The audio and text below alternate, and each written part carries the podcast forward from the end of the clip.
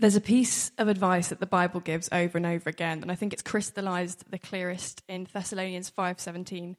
And if anybody's looking for Bible verses to memorize, this is a really great one because it's literally two words. Um, Thessalonians says this: "Pray continually." The book of Thessalonians was written by Paul to a church in Thessalonica, and a lot of this letter is him encouraging uh, them to keep going until the end, to be consistent in their habit of praying. And there's this habit, this lifestyle, this rhythm and ritual of continuous prayer that is echoed, again, in lots of his advice to churches um, at that time.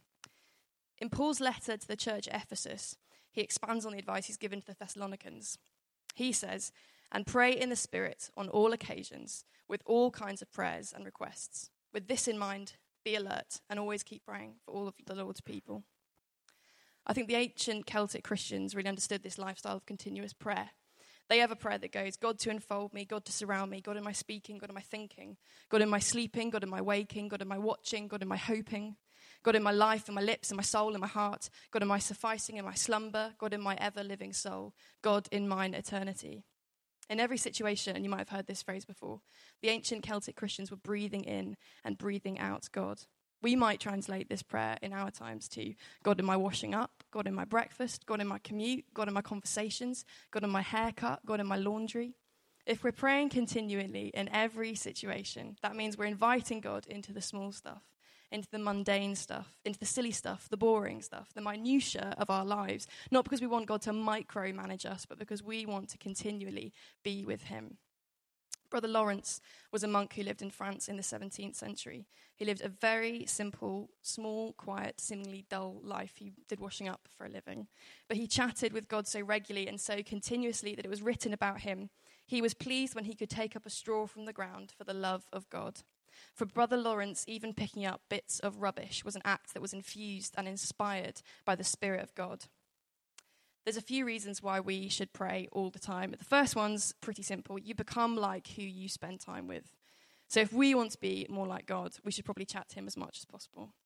The second reason is that if we pray for little things, we'll have already secured those healthy rhythms and habits in place so that praying for the big things is not a sudden shock and we get tongue tied and we don't know how to communicate with God.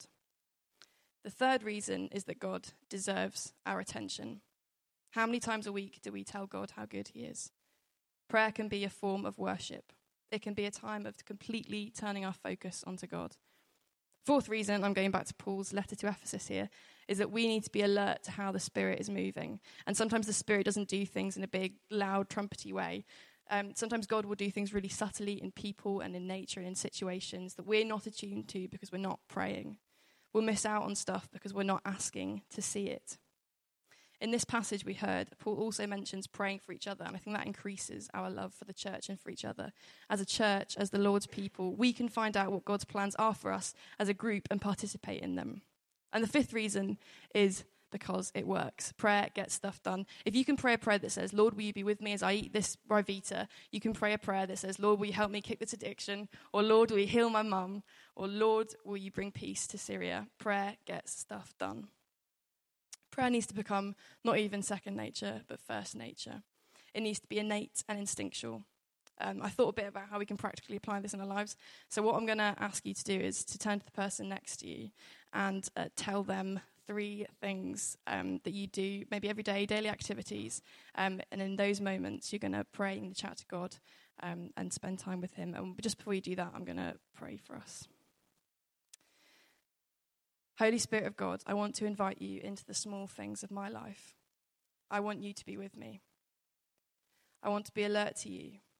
I want to spend all the moments of my life with you. I want to tell you, Lord, that you are powerful, you are gracious, you are good, you are creative, you are peaceful, you are loving beyond my comprehension. I ask now that as a church we see you and meet you everywhere, in every situation, and we do not miss you. Amen go ahead.